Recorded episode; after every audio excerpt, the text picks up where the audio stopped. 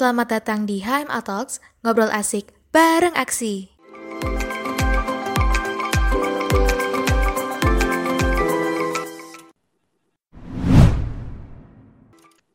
Halo warga aksi, balik lagi bersama kita.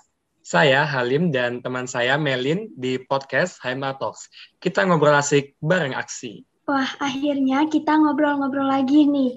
Tapi ada yang beda nih di episode kali ini karena speakernya yang biasanya menemani Melin ada Kak Ain, tapi sekarang Melin ditemenin sama kakak yang baru lagi yaitu ada Kak Halim. Nah, seperti episode sebelumnya, kita kali ini juga bakal kedatangan guest speaker yang luar biasa yang bakal ikut ngobrol bareng Kak Halim dan juga Melin nih. Nah, bener banget sih Mel. BTW sebelum kita kenalin siapa tamu undangan kita pada podcast kali ini, kita mau ngobrolin apa aja sih Mel? Nah, jadi podcast kali ini kita bakal ngebahas tentang pengalaman kakak-kakak di semester 2 dan sampai ngejain, ngerjain skripsi nih pasti banyak banget yang kepo, termasuk Melin juga pastinya. Hmm, iya sih, bener juga sih. BTW kali ini kita ngundang dua guest speaker sekaligus loh, biar buat ngobrol bareng sama kita. Rame banget pasti nih. Langsung aja kita bisa sapa guest speaker kita, yaitu ada Kak Nadia dan Kak Hana. Halo Kak Nadia dan Kak Hana. Halo teman-teman semua. Halo teman-teman aksi. Selamat malam. Selamat malam. Mungkin bisa malam. kenalan dulu nih, Kak. Hmm, dari siapa dulu nih enak ya? Dari yang paling sesepuh aja dulu ya. Eh. Malam. Boleh, boleh. Ah. Halo, selamat malam. Kenalin nama aku Hana Lintang, bisa dipanggil Hana, aku dari angkatan 2016. Oke. Uh, halo, selamat malam teman-teman. Uh, perkenalin, nama aku Nadia Putri, biasa dipanggil Nadia. Aku dari Angkatan Aksi 2018. Salam kenal. Salam kenal semuanya. Salam kenal juga Kak Hana sama Kak Nadia. Gimana Kak kabarnya hari ini? Alhamdulillah sehat-sehat dong. Kalian apa kabar? Sehat kan? Alhamdulillah sehat juga. Kak Nadia gimana nih kabarnya? Uh, puji Tuhan sehat di per saat ini belum dikasih apa uh, ya sakit-sakit nggak ada sih. Masih sehat lah puji Tuhan. Alhamdulillah sehat kak. Alhamdulillah kita masih diberikan kesehatan sama yang maha kuasa. Untuk ngobrol atau buat podcast seperti ini pasti seru banget juga sih nantinya. Oke gimana nih perasaan Kak Hana? Uh, bisa diundang sama adik-adik podcast di HMA ya sebelumnya aku mau ngucapin makasih banyak karena udah ngundang aku seneng ya pasti seneng banget bisa ngobatin kangenku sama anak-anak PSDKU apalagi anak himanya Nat gimana Nat perasaanmu Nat? Sangat-sangat terharu lah pokoknya bisa diundang sama ya, gila keren banget sih bisa ngadain podcast kayak gini. Oke okay, uh, uh, eh, kita juga ngucapin banyak terima kasih juga. Kita juga seneng banget bisa ngobrol bareng kakak-kakak ini. Bener banget Mel. Oke, mungkin aku juga mau langsung tanya aja nih dari kesibukan Kak Hana sama Kak Nadia sekarang itu apa aja sih? Kalau dari aku sendiri sih, kalau kesibukan per saat ini karena aku masih semester 7, semester tingkat akhir, kesibukannya ya cuman di rumah, kuliah, ulang-ulang mata kuliah yang emang uh, nilainya masih kurang gitu dan terus juga uh, lagi magang juga, tapi magangnya via work from home gitu, jadi kayak overall basisnya tetap di rumah gitu ya sibuknya itu doang. Oh sama nyusun skripsi hampir lupa. Ya itu tuh salah satu tamanya nyusun skripsi. Kalau aku lagi sibuk uh, apply-apply kerja aja kali ya sama ikut webinar untuk penambah skill gitu. Ini sama-sama sibuk ya dua-duanya dari kakak-kakak ini. Oh iya kak. Kan kak Nadia sama kak Hana ini sama-sama dari akuntansi PSDK UNER ya untuk yang Kak Hana udah lulus, udah jadi alumni, tapi yang Kak Nadia nih masih di sini. Menurut hmm. kakak-kakak sendiri, melihat prodi akuntansi kita yang sekarang ini kayak gimana sih Kak? Alumni sendiri itu bangga banget sih ya sama prodi akuntansi yang sekarang. Terlepas sekarang lagi pandemi dan nggak bisa kuliah offline, tapi kalian kayak tetap semangat dan aktif gitu. Aku lihat ya dari media sosial. Apalagi himanya sekarang keren banget, ada podcast kayak gini, jadi kayak wah pasti ada kemajuannya sih, pesat sih. Keren kalian tuh. Iya, bener banget. Proud, proud, proud. Proud alumni. uh, Mbak Hana proud sebagai alumni, aku juga proud sih sebagai cutting yang belum lulus lah ya. kayak uh, hima sekarang nih beda jauh sih sama hima tahunku gitu hima tahunku kan kayak apa ya uh, kita masih pada kaget gitu sama online jadi kayak belum bisa memaksimalkan tapi di hima tahun ini di hima periode ini dan sama prodi juga ada peningkatan drastis banget sih. Kalian udah bisa adjust uh, online. Terus kemarin aku juga lihat proker apa ya? Osing ya? Itu juga keren sih. Kalian bisa padu padu padankan antara online dan offline. Proud lah pokoknya. Uh, keren. Ya, tadi kan udah dijelasin nih dari kakak-kakak sendiri tentang perasaannya. Terus selama kakak-kakak kuliah, bahkan Kahana sampai lulus, ada nggak sih mikir kayak, wah ini sih dari dulu saya nggak pernah ngerasain kayak gini deh kayak berubah drastis banget gitu dari Kana maupun Kak Nadia sendiri? Kalau dari aku, kalau secara yang aku lihat gitu, hmm, nggak hmm, tahu ya mungkin kayak kampusnya yang berubah atau gimana. Tapi kalau dari pencapaian yang aku lihat di media sosial itu uh, beda banget sih. Hmm. Kayak kemajuannya pesat gitu. Ada ada achievement yang setiap tahun tuh kalau didapetin gitu. Yang bikin kita alumni atau uh, yang udah lulus itu kayak bangga gitu kayak mikir kok kita nggak ada ya kemarin kayak gitu? Iya betul. Bener.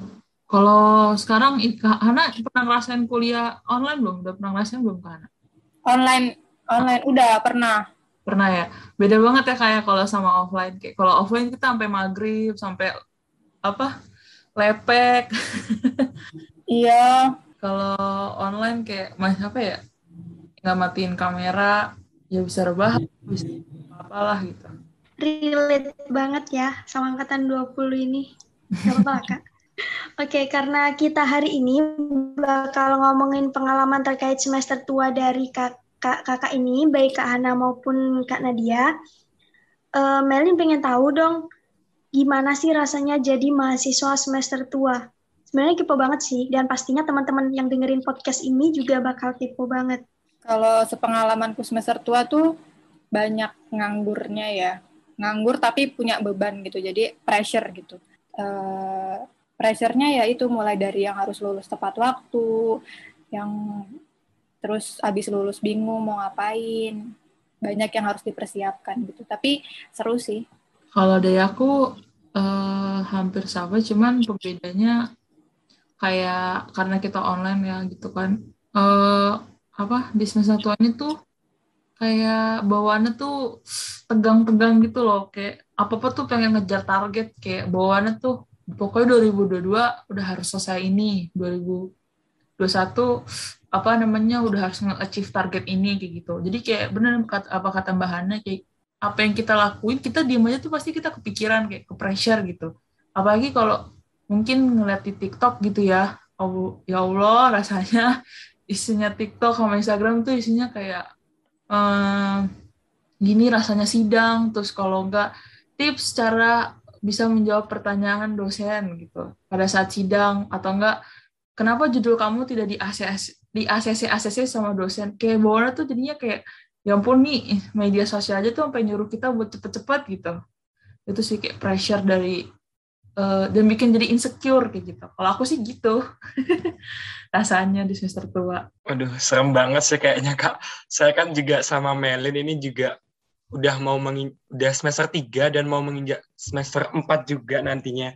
Seberubah itu ya kak habisnya ketika kakak-kakak ini masih menjadi maba sampai semester tua ini bahkan karena sampai lulus gitu ya. Iya, uh, Halim uh, berubah banget sih kalau aku ngerasa berubah banget lah yang namanya gak tau sih kalau di kalian ya rasa gak sih kalau semester masih kayak satu dua tuh kayak kalian tuh bebas mau ngapain aja kayak ya udah mata mata kuliahnya tuh masih kayak ringan-ringan terus kayak masih bisa keluyuran sana sini karena aku ngerasain banget dulu tuh.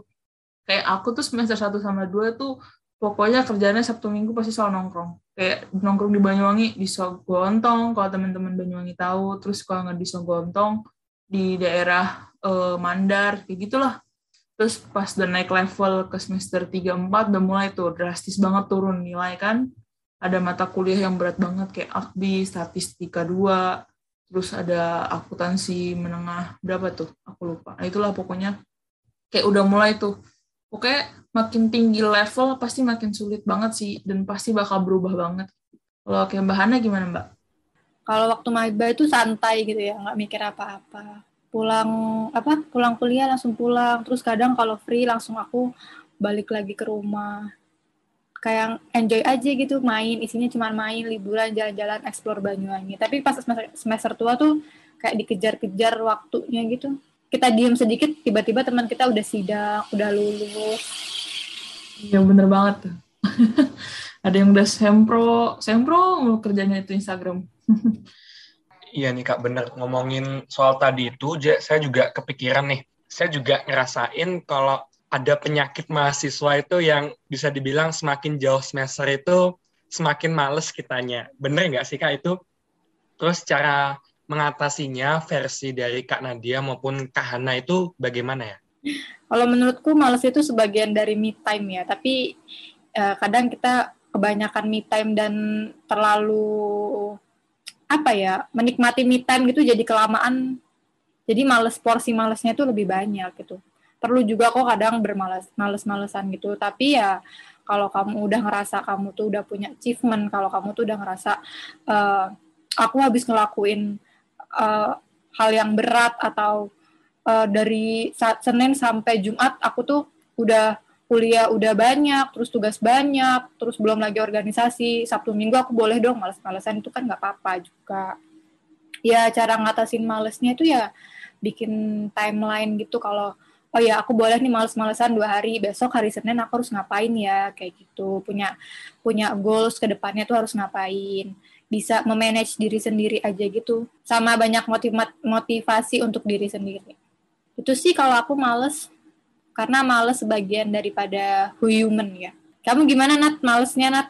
Kalau dari aku sendiri, uh, kalau males, ya itu bener juga sih kata Mbak Hana. Itu sebagian dari time. Bener kalau males itu kalau aku dari diriku sendiri ya, itu sebagian salah satu cara aku buat nemuin jati diri aku.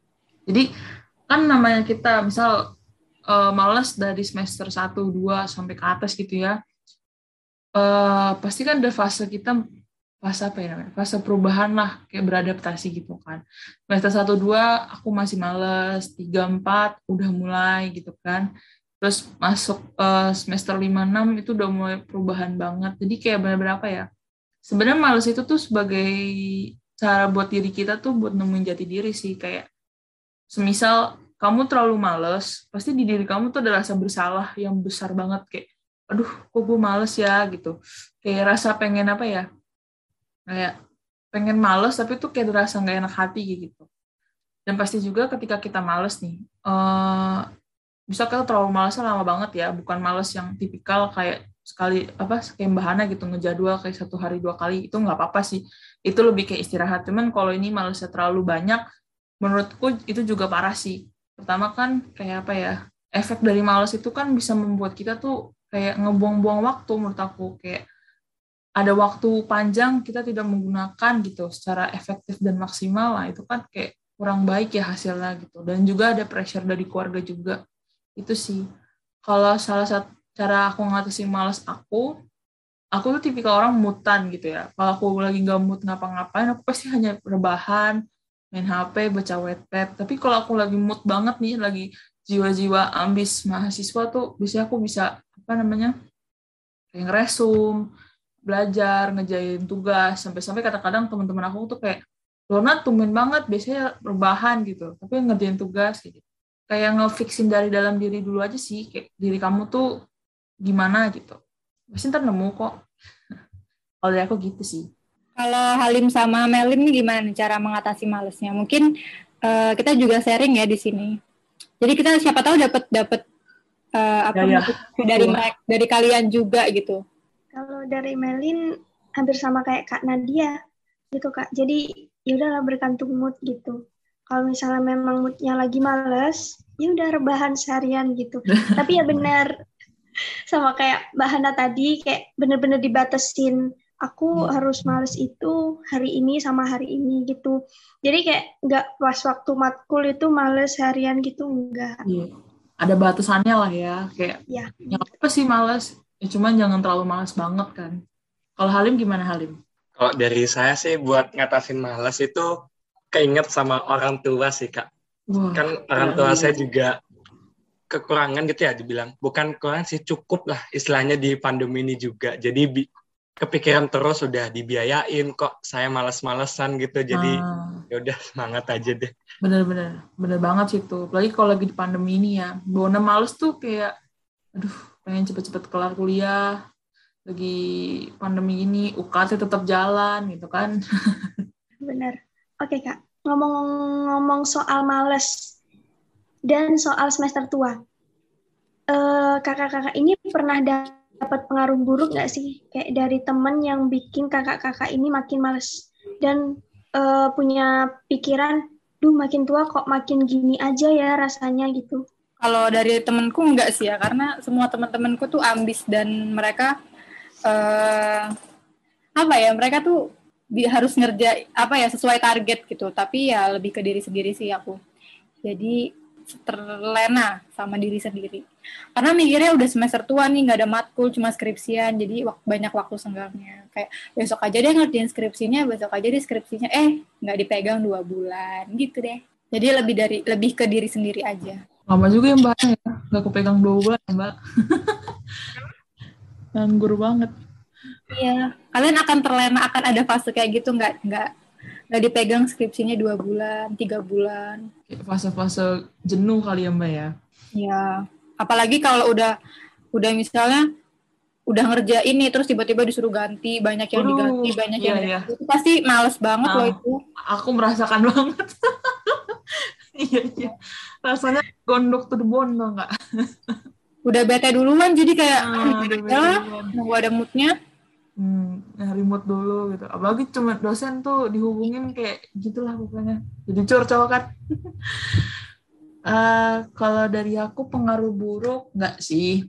Karena uh, balik ke diri kita sendiri aja lah ya kayak uh, kalau temen misalkan kamu pasti juga ada lah apa ya kayak alarm di diri kamu ketika teman kamu tuh terlalu jauh membawa kamu ke suatu pengaruh gitu loh. Pasti pasti di dalam diri kamu di hati kamu pasti kayak langsung kayak ngedetect gitu. Eh ini udah nggak bener nih udah nggak sesuai jalurnya udah nggak sesuai dengan pemahaman kamu lah. Kalau dari aku nggak ada sih karena kan juga aku di rumah terus. Dan aku tipikal orang apa ya kalau udah di rumah kebetulan aku di rumah di rumah bukan di kayak di kosan ya. Kalau di rumah tuh bawaannya ya udah sama keluarga ngobrol kayak gitu. Kadang di kamar doang. Kayak kalau untuk ketemu temen jarang sih karena semester tua ini ya. Dan kebanyakan kan temenku juga uh, kalau temen kuliah kan dikit ya yang dari Jakarta. Banyak kan di Banyuwangi. Jadi kayak untuk pengaruh buruk nggak sih? Balik ke diri kita sendiri aja sih. Gitu sih kalau dari aku. Iya benar sih yang dibilang sama Kak Ana sama Kak Nadia. Tapi kan kita juga pas ketika mungkin skripsinya tuh ada fase-fase stuck gitu dalam ngerjain skripsi. Kayak tadi misalkan sampai dua bulan gitu dianggerin skripsinya itu. Ada nggak sih kak orang yang selalu jadi support system kakak-kakak ini di belakang tapi selain keluarga tadi? Uh, ada aku teman-temanku selalu support aku.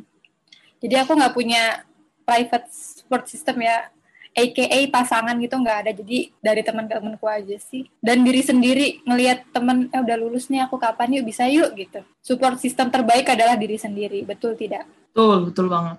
Betul betul. Kalau dari aku sama sih nggak punya juga. Nggak punya support system kayak doi gitu. Belum ada. Doain aja ya. Uh, coba kalau support system paling kayak teman apa misalkan teman bilang nih bahasa basinya dia kayak uh, eh aku udah uh, udah sampai bab satu nih. Kita tuh pasti di kayak aduh di, dia udah bab satu nih. Pasti adalah kayak rasa-rasa pengen apa ya pengen nganyembang sama teman gitu. Apalagi kalau konconya tuh konco deket deket banget lah gitu. Dia udah bab satu pasti dari bawaan kita sendiri kayak ada pengen ah aku juga pengen bab satu lah gitu sama keluarga paling kayak mama, papa gitu kan, kakak kayak ingetin udah sampai mana skripsinya. Pokoknya salah tanya itu mulu kalau lagi di rumah. Udah sampai mana skripsinya? Padahal nggak ke mana-mana itu skripsi. Ditanyain mulu.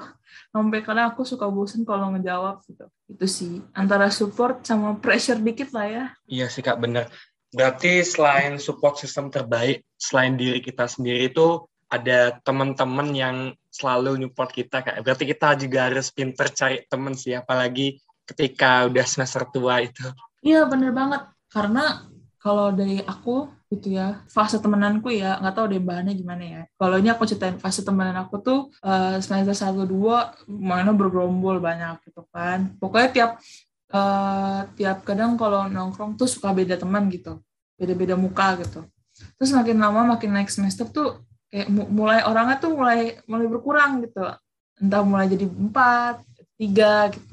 Makin lama makin berkurang kayak gitu. Karena kayak apa ya aku ngedengar sih kayak uh, temen yang bener-bener temen tuh bakal selalu bakal apa ya ngikutin step kamu gitu loh. Bakal berarti dia akan selalu ikut step kamu sampai mengkerucut gitu loh. Dan ketika dia udah mengikuti kamu sejauh itu, berarti uh, dia itu apa namanya orang yang satu visi misi sama kamu, satu pemikiran sama kamu. Dan dia juga orangnya pasti nyambung buat ngobrol. Kalau nggak nyambung, pasti dia udah bakal jauh ninggalin kita di waktu pertemanan zaman kapan gitu. Karena butuh banget sih peran temen yang emang bener-bener sefrekuensi, sesatu visi misi gitu. Karena ya itu kayak buat mm, apa ya? Kalau lagi kita lagi pengen bahas satu topik nih, misal uh, satu topik tentang apa ya? Tentang misalkan audit gitu ya, contohnya nih tentang audit. Nah, kalau kita ngobrol sama temen yang gak satu frekuensi, pasti tuh mereka kayak, apa sih Nat, gue gak ngerti gitu. Pasti jawabnya gitu. Cuman kalau sama teman satu frekuensi ya, pasti jawabnya kayak, oh iya Nat, uh, menurut gua ini caranya kayak gini-gini nih kalau mau ngaudit ini pasti gitu. Jadi kayak enak nyambung aja. Ada momen kita misalkan bahas yang lagi urgent dia nyambung. Pas kita lagi bercanda-bercanda atau gurau-gurau dia juga nyambung. Jadi asik sih kalau bahannya gimana mbak? Pasti ada dong teman-teman yang apa ya uh, dari semester awal sampai akhir pasti makin lama makin berkurang nggak sih mbak? Atau gimana? Kalau masalah pertemanan hmm, mungkin aku nggak begitu ngerasain ya karena aku bukan orang yang kelompok gitu. Jadi aku bisa main sama siapa aja dan sendirian gitu. Tapi kalau aku lihat dari dari teman-teman aku dari sekitar aku ya ya bener sih.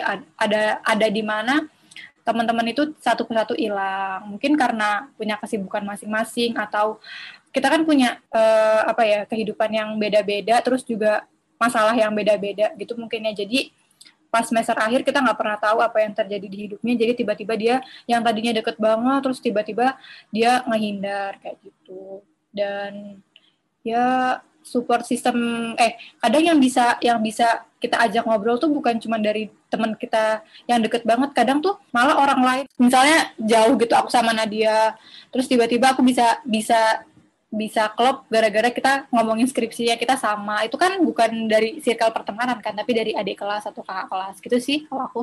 Iya benar benar. Dan itu hal yang wajar banget sih. Karena itu kan yang banyak kayak sefrekuensi kan. Pasti kan maksudnya se apa ya senyambung ngobrolnya pasti kan iya iya nyambung nyambung. Nyambung oke kak. Terima kasih banyak buat masukannya nanti buat ke depannya tentang pertemanan itu. Kita balik ke topik kita. BTW ini aku juga kepo sih sama skripsinya Kahana dulu. Itu judul judulnya sama pembahasannya itu tentang apa ya, Kak? Oh, judul aku itu pengaruh tata kelola perusahaan dengan uh, terhadap konservatisme akuntansi studi pada perusahaan perbankan yang terdaftar di Bursa Efek Indonesia tahun 2013 sampai 2019. Jadi konservatisme itu adalah sikap berhati-hati untuk uh, mencantumkan atau mencatat laba di perusahaan yang belum terjadi dengan pakai aku pakai variabel kontrolnya itu profitabilitas dan ukuran perusahaan. Uh, di mana sebuah perusahaan perbankan harus mempunyai sikap hati-hati dalam mencatat laba atau rugi yang belum pasti. Lebih kayak gitu sih. Hmm, iya iya Mbak, paham sih. Seperti oke okay, mungkin lanjut ke Kak Nadia sendiri. Ini kan sedang lagi fokus skripsian. Kira-kira Kak Nadia itu nanti ngambil judul sama topiknya tentang apa ya Kak? Oh, kalau dari aku uh, kalau aku spoiler aja ya, kalau judul karena aku juga belum fix-fix banget sih. Terus juga kan uh, aku masih dalam tahap merencanakan ya. Nah, kalau aku topiknya ngarah ke ini sih, ke Akmen, akuntansi manajemen. Jadi uh, aku tuh lebih mengarah kepada kalau teman-teman pernah dengar mungkin sustainability report, nah aku ngarahnya ke situ. Kayak eh, pengaruhnya sustainability report tuh apa sih kayak gitu. Kalau aku gitu sih karena emang kayak apa ya uh, menurut aku sustainability report ini lagi seru aja untuk diteliti gitu loh kayak menantang gitu unik lah pelaporannya kalau teman-teman berdengar ya. Kayaknya uh, keren banget dan wajib dibaca ini besok skripsinya Kak Nadia. Oke, kalau boleh tahu udah sampai di tahap apa nih Kak? Kalau aku tahap masih bergelut dengan dosen bimbing sih terkait judul. Karena dia nih masih pengen satu variabel lagi dan aku lagi nyari sih variabel ini.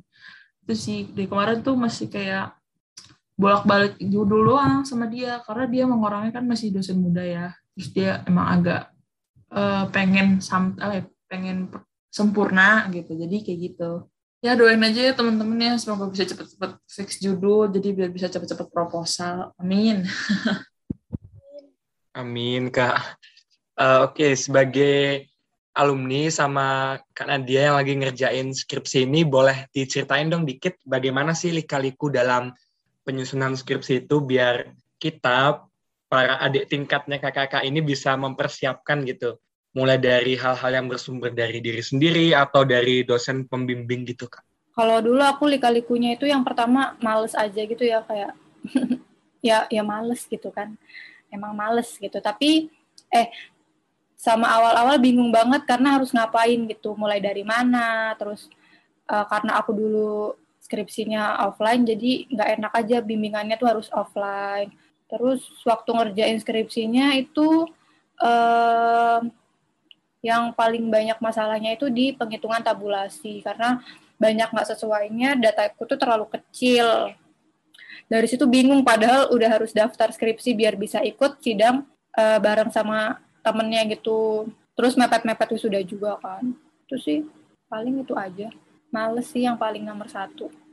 Iya uh, kalau aku juga sama sih sama mana kayak males bener-bener kadang soal kayak kita males. Soalnya pertama gini uh, kalau nyusun skripsi itu kan aku baru pengajuan lah ya istilahnya pengajuan judul. Kalau namanya ngajuin judul tuh kamu tuh harus punya basis alasan ah, kayak apa ya ilmiah yang jelas gitu. Jadi alasan kamu ngajuin judul ini kenapa gitu loh berdasarkan jurnal apa dan kenapa sih research gapnya apa pembedanya apa lalalalah gitu pokoknya nah itu kayak kita tuh disuruh membaca jurnal kalau aku tuh disuruh jurnal Inggris kan sama dosen pembimbingku. Jadi kayak kadang-kadang ya Tuhan Yesus gumohnya baca jurnal bahasanya au nih gue nggak pernah dapet gitu kan. Kayak mesti baca kayak mantengin lima jurnal enam jurnal gitu kan buat nyari-nyari alasan yang bisa buat ngedorong si judul itu. Karena dosen pembimbingku bilang kalau saya lolosin kamu sekarang ya nggak masalah sih. Cuma nanti kamu bisa nggak ngejawab pas kamu lagi sidang kayak gitu. Ya ngeri juga sih kalau pas sidang ya ditanya digebukin berapa dosen gitu kan. Jadi nggak apa-apa deh sekarang aja gitu. Gitu sih kayak pasti ngerasa apa ya kalau aku tuh pas mau skripsi tuh lebih kayak aduh bingung mau ngapa-ngapain tuh bingung banget sumpah. Kayak beda banget zona skripsi sama zona belajar. Kalau belajar tuh kamu kayak dosen ngasih materi kamu pelajarin gitu. Udah plok gitu. Tapi kalau skripsi itu kamu namanya neliti pasti kan kamu harus mencari tahu apa yang kamu teliti alasannya apa. Jadi kamu yang ngorek-ngorek ilmu itu loh bener-bener kamu korek. Gitu sih. Terus harus tahu juga datanya diperoleh gimana. Itu sih. Uh, kalau ngomongin dosen pembimbing nih kayak dosen pembimbing tuh bisa milih sendiri atau udah dipilihin dari pihak kampus dosen pembimbing itu dipilihin dari pihak kampus. Kan pertama kamu udah dapat mata kuliah skripsi habis itu kamu nyuruh uh, bikin rapos terus kamu kirim ke kaprodi terus nanti kaprodi deh yang milihin dosen pembimbing buat kamu sesuai dengan isi prapos kamu. Kalau misalnya dari kak Nadia sendiri juga sama kak uh, ketentuannya? Iya sama. Uh, kalau dari aku kalau sama Bu Iza kemarin disuruh kita kayak upload di SOPP itu kayak web buat ngajuin skripsi gitulah. Nah, terus ntar kita, tapi itu kita juga harus bawa bahan ya, misalnya kayak rapos gitu kan. Rapos tuh dari judul kita, terus sama apa bab satu latar belakang, tujuan, manfaat, sama apa ya? Rumusan masalah itu sih. Nah, terus uh, nanti di upload di SOPP nanti sama Bu Iza sendiri yang milihin kayak kita ini topiknya misalnya ngarek ke Akmen, nanti sama Akmen nama siapa, misalnya Pak Husnul, atau keuangan, misalnya sama siapa, Bu Wiwik atau Prof. Widi, kayak gitu sih. Dari KPS sendiri yang nentuin. Nah, dia dos bimbing siapa, Nat? Aku dosen bimbing Yani Permata Syari. Dosen, kayak Mbak Ana baru denger dah. Dia mbak, masih muda kali. Oh. Bu Sandra, tapi dosen Surabaya sih. Katanya dia ngajar PPM ya. Pengantar moda, pasar moda. Baru tahu sih aku. Mm-mm. Kalau misal kebetulan dapat dosen pembimbing yang ngeselin atau nggak sesuai sama kita gitu, gimana kak? Kalau dapat dosen yang nyebelin, ya gimana ya biar se senyebelin nyebelinnya dosen pembimbing kan kita juga butuh bantuannya dia. Jadi ya itu itu sebagai salah satu motivasi supaya kamu cepat-cepat menyelesaikan skripsi kamu biar kamu nggak terus-terusan sama dosen pembimbingmu yang nyebelin itu. Terus kamu juga harus bisa enjoy ngerjain skripsimu. Karena kalau misalnya dosen pembimbingmu nyebelin itu terus kamu nggak nggak bisa enjoy sama uh, ngerjain skripsimu itu malah jadi kamu nggak bakal tahu isi skripsimu tuh apa. Jadi ya kalau misalnya emang dosennya nyebelin, kamu cari cara gimana caranya supaya kamu tuh uh, ngerjain skripsinya itu enjoy. Ya mungkin kamu bisa sebelum ke dosen pembimbingmu itu kamu bisa tanya ke teman-teman kamu atau kamu ngelihat dari uh, skripsi-skripsi yang lain atau tanya kating-kating gitu sih. Kalau dari Kak Nadia, gimana nih? Ya, um, uh, bener sih. Apa, acuan aja sih. Karena, karena kita nggak bisa ambil dosen ya. Kalau dosen nyebelin, kita cari tata letak uh, cara, apa ya, bahasa kasarnya kayak cari muka lah gitu. Kayak, ya udah kita agak fake aja dulu. ya gimana lagi kan kita nggak bisa mengubah gitu loh. Kalau ngubah dosen pun ribet kan ya udahlah kayak terima aja mungkin ya kita positif thinking aja lah kayak mungkin maksud si ibu ini baik atau si bapak ini baik gak maksud gimana gimana ya udah kita ambil positif thinkingnya aja toh juga ini karena kita yang butuh gitu loh. Jadi ya kayak gitu sih kalau dari aku. Ambil hikmah positifnya aja lah. Terus makin jadi acuan aja supaya cepet-cepet pengen ngejar kelar skripsi kayak gitu. Sama didoain. Siapa tahu hatinya luluh dan gak nyebelin. Amin. Iya buat Kahana nih kira-kira pasti kan ada suatu momen itu yang paling nggak bisa dilupain ketika skripsian sampai kelar itu. Itu boleh diceritain nggak kak? Aku lebih ke bukan pas ngerjain skripsi ya. Kalau kerjain skripsi tuh karena aku udah pressure banget dan harus lulus harus lulus, jadi aku ngerjainnya tuh ya cepat-cepat gitu. Tapi aku lebih ada momen di mana pas aku sidang sih itu kayak the best moment I've ever forget gitu. Menurutku waktu aku sidang adalah uh, salah satu uh, lucky dayku gitu, hari keberuntunganku saat itu. Kalau misal Kak Nadia sendiri, apakah ada pengalaman yang tak terlupakan, entah itu ketika nyusun skripsi atau pas di semester tua? Momen tak terlupakan mungkin di semester tua aja sih, kayak apa ya, kayak kayak nemu momen oh ternyata semester tua rasanya kayak gini ya. Beda sama semester muda. Terus kayak uh, pas lagi aku lagi pas lagi sakit terus tiba-tiba uh, apa namanya dosennya baik hati banget kayak mau mundurin waktu aku untuk presentasi. Pada bisa aja pada momen itu aku nggak dapet nggak dapet apa namanya nggak dapet nilai presentasi gitu. Kayak gitu sih kayak dosennya tuh baik tiba-tiba gitu. Padahal dia sebelum-sebelumnya kejam banget gitu. Itu nggak sih boleh kasih tipsnya nggak? Uh, bagaimana cara kita menjaga pertemanan yang sehat gitu ketika sudah berada di tahap akhir perkuliahan. Kan juga kita pernah dengar gitu ya dari sumber-sumber kayak TikTok itu ada kayak berita gitu atau pertemanan yang nggak sehat seperti saling sikut satu sama lain gitu kak. Boleh kasih tipsnya dong kak? Hmm, gimana ya ngomongnya ya? Kalau dari aku sih ya kalau kalau kalian merasa teman kalian toksik ya kalian jangan jadi seperti teman kalian yang toksik gitu karena kita kan nggak bisa menghandle orang lain ya jadi kita yang paling bisa kita handle adalah diri kita sendiri jadi ya kalau kalau emang ada temenmu yang toksik ya ya cut off aja atau ya udah cuekin aja gitu. Tapi kalian jangan jadi kayak mereka yang ikutan toksik kalau misalnya emang teman toksik itu tiba-tiba minta bantuan ke kamu ya kalian bantuin gitu. Siapa tahu kalau kalian bantuin teman kalian kalian suatu saat bisa dibantu sama orang lain juga yang lebih bisa yang lebih membantu gitu. Tuh jadi ya tetap baik aja sih ke semua orang. Kalau emang ada yang toksik ya udah cuekin atau tinggalin aja nggak usah direken gitu. Kita fokus sama sama diri kita sendiri aja tujuan kita. Tapi kalau ada yang mau minta tolong bantuan kita ya tetap kita bantuin. Gitu, gitu deh Nadia gimana Nat? Nadia pernah uh, ketemu sama orang yang toksik nggak? Atau lagi ngalamin pertemanan yang toksik atau kalian adik-adik gimana teman-temannya? kalau aku pernah sih adalah beberapa masalah gitu. Coba kayak apa ya aku belajar dari temen aku gitu. Ada temen aku dia ngalamin juga dia bilang kayak ya udahlah maafin aja kayak gitu. Kayak hatinya tuh tulus banget gitu langsung yang udah maafin aja kayak pelan pelan aja gitu. Ya udah akhirnya kayak maafin. Ya meskipun bawaannya emosi sendiri tapi ya udahlah kita maafin aja kayak gitu. Itu sih kalau dari aku kayak ya udahlah dilupain aja. Karena emang gak ada yang pertemanan selalu mulus-mulus aja pasti ada satu momen kayak ada yang toksik ada yang enggak gitu. Dipilah-pilih aja lah mana yang cocok kayak gitu sih. Setuju banget sih sama kak Nadia sama kak Hana tadi. Lebih ke diri sendiri ya karena kita memang nggak bisa buat ngondisiin orang lain gitu. Oke. Balik lagi soal skripsi kak. Pasti ada yang namanya sidang skripsi. Dan aku di sini penasaran banget gimana rasanya ketika lagi ngejalanin sidang skripsi. Mungkin bisa dijawab Kak Hana ya. Ya, kayak yang tadi aku bilang kalau uh, pas sidang skripsi adalah momen terbahagia aku dan salah satu hari keberuntunganku ya pada saat itu. Uh, aku mau cerita sedikit nggak apa-apa nih ya. Jadi waktu aku skripsi itu uh, harusnya kan ada dua dosen penguji sama dua, dosen pembimbing kan. Dosen pengujinya itu Bu Nadia sama Pak Suyunus. Dosen pembimbingku itu Bu Isnalita sama dosen pembimbingnya temanku itu uh, Pak Zainal Fanani.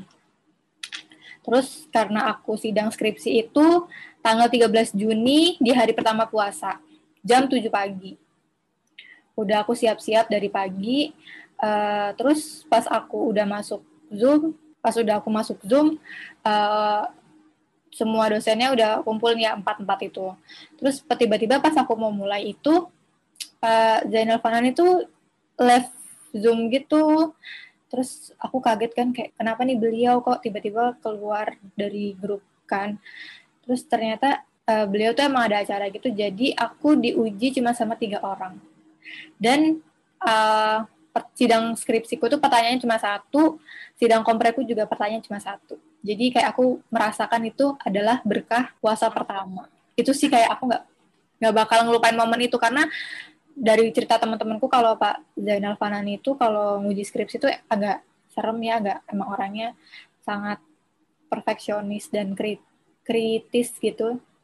Jadi ya waktu aku sidang nggak diuji beliau jadi kayak yang alhamdulillah di, boleh di spoiler gak mbak pertanyaannya apa ya mbak? Kalau pertanyaan skripsiku uh, ini dari Pak Suyunus itu bela, uh, beliau nanyanya kenapa konservatisme akuntansi ini di ya, penelit, melakukan penelitian di perbankan karena kan ya emang perbankan itu harus mempunyai sifat yang hati-hati gitu. Kenapa nggak di uh, perusahaan manufaktur atau yang lainnya selain perbankan? Kalau pertanyaan kompre itu cuma satu itu sebutkan laporan keuangan. Udah.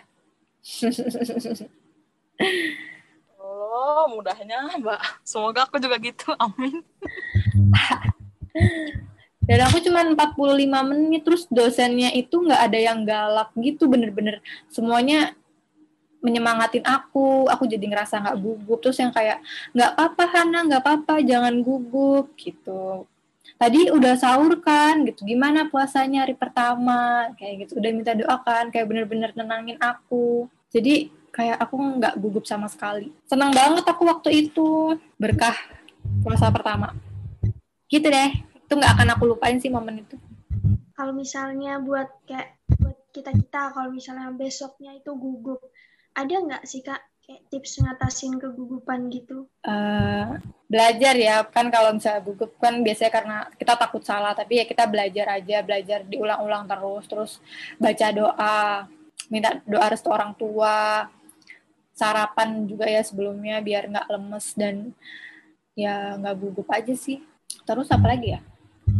Ya banyak-banyak latihan sih itu. kayak emang pertama itu gugup banget tapi abis kalau kamu udah ketemu udah ngelihat uh, di zoomnya tuh udah yang kayak nggak gugup loh aku kira aku juga bakal segugup itu tapi ternyata pas udah masuk zoom ya udah biasa aja gitu nggak semenakutkan yang kalian bayangkan uh, tapi kan Hana ini sidangnya online ya wisudanya online juga Iya, aku kemarin wisudanya online. Oke. Perasaannya gimana nih, Kak? atau malah pengen offline harusnya?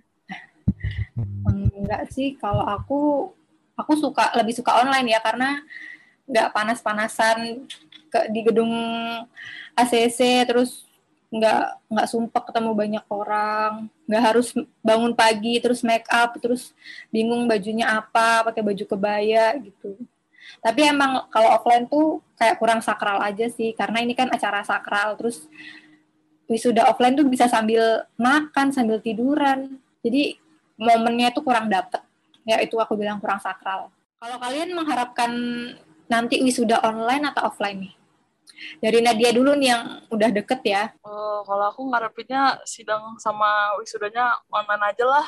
Bener sih kata Mbak Ana, kayak capek itu aja. Apa, kalau pagi-pagi bingung, mesti nyiapin baju, terus kayak akomodasi kan di Surabaya ya ngeluarin duit lagi gitu padahal udah pulang ke Jakarta kayak gitu jadi ngarepinnya ya online aja sih sama kalau sidang online enak soalnya. Bisa baca teks kan kalau offline nggak bisa ngapa-ngapain. Mesti ngapalin. Bener nggak mbak Hana? Iya bener kayak gitu kan. Ribet mager panas lagi. Riwah gitu. Tapi momennya dapet gitu. Kalau misalnya aku lebih prefer ke sidang online tapi wisudanya offline gitu. Ujiannya juga online nggak apa-apa. biar nggak deg-degan ya, biar nggak demam panggung. Pasti kakak-kakak ini kayak pernah ngalamin di mana rasanya kayak capek banget gitu dan nggak kuat buat ngelanjutin semua kerjaan. Sampai kayak mau nangis mau nyerah gitu kan. Caranya kakak-kakak buat bangkit lagi ini gimana sih? Aduh, di talk ya ini ya. kalau aku sih aku selalu punya prinsip kalau capek sedih senang itu akan selamanya. Jadi ya kalau aku ngerasa capek ya ya udah aku nikmatin aja capek. Ya udah aku capek aku pengen istirahat tuh. Terus aku cari hal yang bikin aku senang uh, jalan-jalan terus karena aku suka bersih-bersih ya jadi bersihin kamar bersihin rumah terus uh, makan enak terus kumpul-kumpul sama teman-teman aku, ketawa gitu, scroll TikTok, scroll Twitter. Pokoknya cari hal-hal kecil yang emang aku bisa bikin aku seneng sih, biar moodnya balik lagi. Kalau nangis ya pasti nangis ya. Aku juga kebetulan orangnya cengeng gitu. Jadi kalau aku lagi suntuk dan pengen nangis ya nangis aja gitu, dinikmatin. Karena menurutku itu adalah sebuah bentuk dari penerimaan diri. Dan perasaan kayak gitu kan sifatnya sementara. Jadi ya udah enjoy the life enjoy aja. Kamu gimana nih Nat cara menghadapi itu semua? Ngeri pertanyaannya. Pantas ngomong deep talk tadi. ya, kalau dari aku kayak apa ya? Kalau lagi fase kita capek, jenuh. Pertama aku nangis gitu pasti, pastilah nangis gitu kan. Nangis terus kayak nangis dulu lah. Emosional keluarin dulu lah kayak keluarin dulu unek-uneknya terus udah kelar nangis uh, biasanya gak tau ya kenapa kayak ada panggilan hati untuk doa aja gitu kayak ada something untuk suruh doa gitu pas doa nangis lagi kayak ngeluarin lagi unek-unek habis itu kayak nanti tuh otak jernih sendiri deh besokannya kayak pas tidur tuh jernih sendiri terus baru deh oh ternyata ini ya gitu ntar nemu apa ya nemu aja pencerahan gak tau kenapa pasti ada deh kayak gitu kayak nemu aja tiba-tiba gitu itu sih kayak uh, tunggu timingnya aja lah sama tenangin diri dulu karena penting banget sih buat tenangin diri. Kalau aku sih gitu sih. Kalau capek menjalani hidup ya. Kayak gitu. Dulu kayak gitu waktu es zaman-zaman SBM gitu. Terus capek, cuman ya udahlah. Pasti ada timingnya nanti kita bakal bisa mendapatkan pencerahan gitu. Gitu kalau kalau mungkin dari Melin atau Halim sama kayak Kak Hana. Jadi kalau capek ya udah capek aja mau nangis ya udah nangis aja gitu. Boleh nangis, boleh capek, tapi jangan sampai kayak mau nyerah gitu mau pengen nikah gitu kak Loh, kenapa kok nggak mau nikah sih? yang nggak boleh tuh nyerah. Kalau nikah tuh nggak apa-apa loh sebenarnya. Kalau nyerah nggak boleh. Soalnya, kak, makanya ini nggak mau nikah. Oke oke, Halim gimana Lim? Ya kurang lebih juga sama sih kak. Enjoy the life aja. Kayak ngikutin arusnya aja. Kalau misalkan susah ya susah. kalau nggak kuat ya saya biasa juga nyari teman buat sambat gitu. Oke Kak, mungkin ini uh, bahasan terakhir kita pada podcast kali ini, tapi nggak kalah penting ini. Apa sih kira-kira ya harapan dan motivasi Kak Nadia maupun Kak Hana buat adik-adik tingkatnya yang sekarang mungkin lagi jenuh ataupun lagi capek banget sama rutinitas kuliah? Balik lagi ya, kalau capek itu wajar banget kok. Kadang orang nggak ngapa-ngapain aja tuh juga uh, capek gitu kan. Nganggur aja tuh juga capek gitu. Jadi ya kuncinya ya balik lagi kayak enjoy the life gitu. Kalian harus nikmatin waktu-waktu kal kalian capek kuliah, capek organisasi, capek ikut kepanitiaan karena nanti kalau misalnya kalian udah selesai melewati masa-masa itu, kalian tuh bakal kangen banget sama ih aku capek banget nih ikut kepanitiaan, aku capek, aku kangen banget nih capek ngurusin organisasi, capek kangen banget nih capek uh, tugas apa ribuh tugas kuliah itu karena itu momen itu kan nggak akan bisa keulang dua kali ya kalaupun misalnya kalian ambil S2 itu kan pasti juga ada hmm, capek capek kayak gitu kan tapi kan belum tentu capeknya itu seseru saat kalian S1 atau sekarang gitu sih. Jadi ya udah enjoy aja. Kalian pasti bakal bisa ngelewatin itu. Gitu. Jadi ya kalau capek istirahat, kalau sumpek ya udah main gitu kan. Banyuwangi kan banyak banyak pariwisatanya ya. Terus kalian juga punya lingkungan yang suportif, teman-teman yang yang asik, yang seru itu pasti bisa ngurangin capek kalian, bisa ngurangin beban apa ya untuk kalian di kampus itu jadi ya udah enjoy aja gitu sama harus perbanyak relasi perbanyak uh, pengembangan diri soft skill kayak gitu aja sih. Harus lebih banyak mengeksplor diri sendiri. Karena nanti itu akan dibutuhin. Jadi enjoy enjoy the life. Kalau aku gitu aku anak yang enjoy banget nih. Enjoy the life banget nih. Gimana kamu Nat cara menikmati kuliah kemarin? Uh, kalau dari aku, buat adik-adik 2019, 2020, 2021, ketika kalian fase jenuh, ingat satu hal aja, kalian tuh kuliah itu tujuannya untuk apa sih gitu loh. Terus ingat yang ingat apa ya, ingat perjuangan kalian, ingat orang tua kalian. Ketika kalian udah di fase pengen mundur nih capek sama kuliah karena aku beberapa kali nemuin ya ada aku dengar dengar cerita kayak ada tingkat apa mutusin mundur karena dia aduh nggak kuat kuliah gitu aku kayak ya terus kamu kalau mau pindah kuliah pasti akan kena juga fase-fase gak, gak akan kuat kuliah kamu masa mau mundur lagi mau lulus sampai tahun keberapa gitu itu balik lagi ke ingat perjuangan kalian, ingat fase-fase kalian ngejar SBM, SNM gitu. Ingat perjuangan orang tua kalian bayarin kuliah kalian. Itu sih, aku dulu ditanamin gitu banget sama kakak aku. Nah, inget aja, papa mama dulu bayarin kamu kuliah gimana gitu loh. Cari uang tuh nggak mudah loh. Cari pekerjaan juga nggak mudah.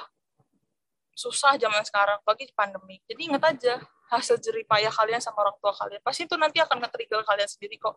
Capek boleh, inget istirahat aja dulu apa ya take your time gitu istilahnya apa ya namanya kayak istirahatin diri kalian dulu gitu loh uh, ambil waktu-waktu untuk beristirahat nanti kalau udah cukup udah kuat untuk menghadapi permasalahan lagi baru deh gas gitu jadi itu aja sih kode aku jangan terlalu maksudnya mengeluh boleh tapi jangan terlalu didalemin ngeluhnya sampai membuat kalian nyerah kayak gitu itu sih kalau dari aku.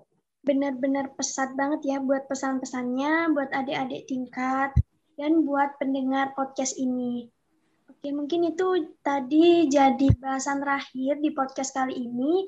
Uh, kami ada Melin dan juga Kak Halim juga mengucapkan banyak terima kasih kepada Kak Nadia sama Kak Hana yang sudah mau meluangkan waktunya untuk podcast kali ini sebenarnya wajib sih ya diundang di podcast tahun eh di podcast bulan depan atau di periode depan. Gimana? Setuju apa enggak nih Kak Nadia sama Kak Hana kalau misalnya mau diundang lagi? Boleh dong. Mau banget sih. Aku. Senang Boleh. banget aku. Hmm. Bagi diundang nanti uh, ini Kak Nadia sebagai mahasiswa alumni. Aduh. boleh boleh boleh. Senang banget aku rasanya. Siap. Oke Kak Nadia dan Kak Hana, terima kasih dan sampai jumpa di lain waktu. Ya, makasih juga ya Melin sama Halim. Salam kenal. Makasih banyak teman-teman. Makasih banyak ya. Maaf ya kalau banyak kekurangan. Untuk para pendengar yang mungkin masih memiliki pertanyaan atau ingin lebih tahu mengenai PSDKU Universitas Airlangga di Banyuwangi, terutama tentang prodi akuntansi, bisa menuju ke media sosial HMA PSDKU Universitas Airlangga di Banyuwangi yang telah kami cantumkan di deskripsi. Kami ucapkan pula banyak terima kasih kepada guest speaker yang bersedia membagikan ilmu dan pandangannya di episode kali ini. Selamat dan sukses kepada para alumni. Lalu doa dan semangat kami sertakan pula kepada kakak kami yang sedang menjalani semester akhir saat ini. Tak kami lupakan pula terima kasih kepada warga aksi yang setia mendengarkan podcast HMA Talks hingga episode kali ini. Tetap semangat meski segalanya terasa berat.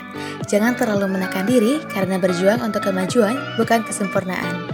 Kami selaku speaker pamit undur diri. Sampai bertemu lagi di podcast HMA Talks. Ngobrol asik bareng aksi.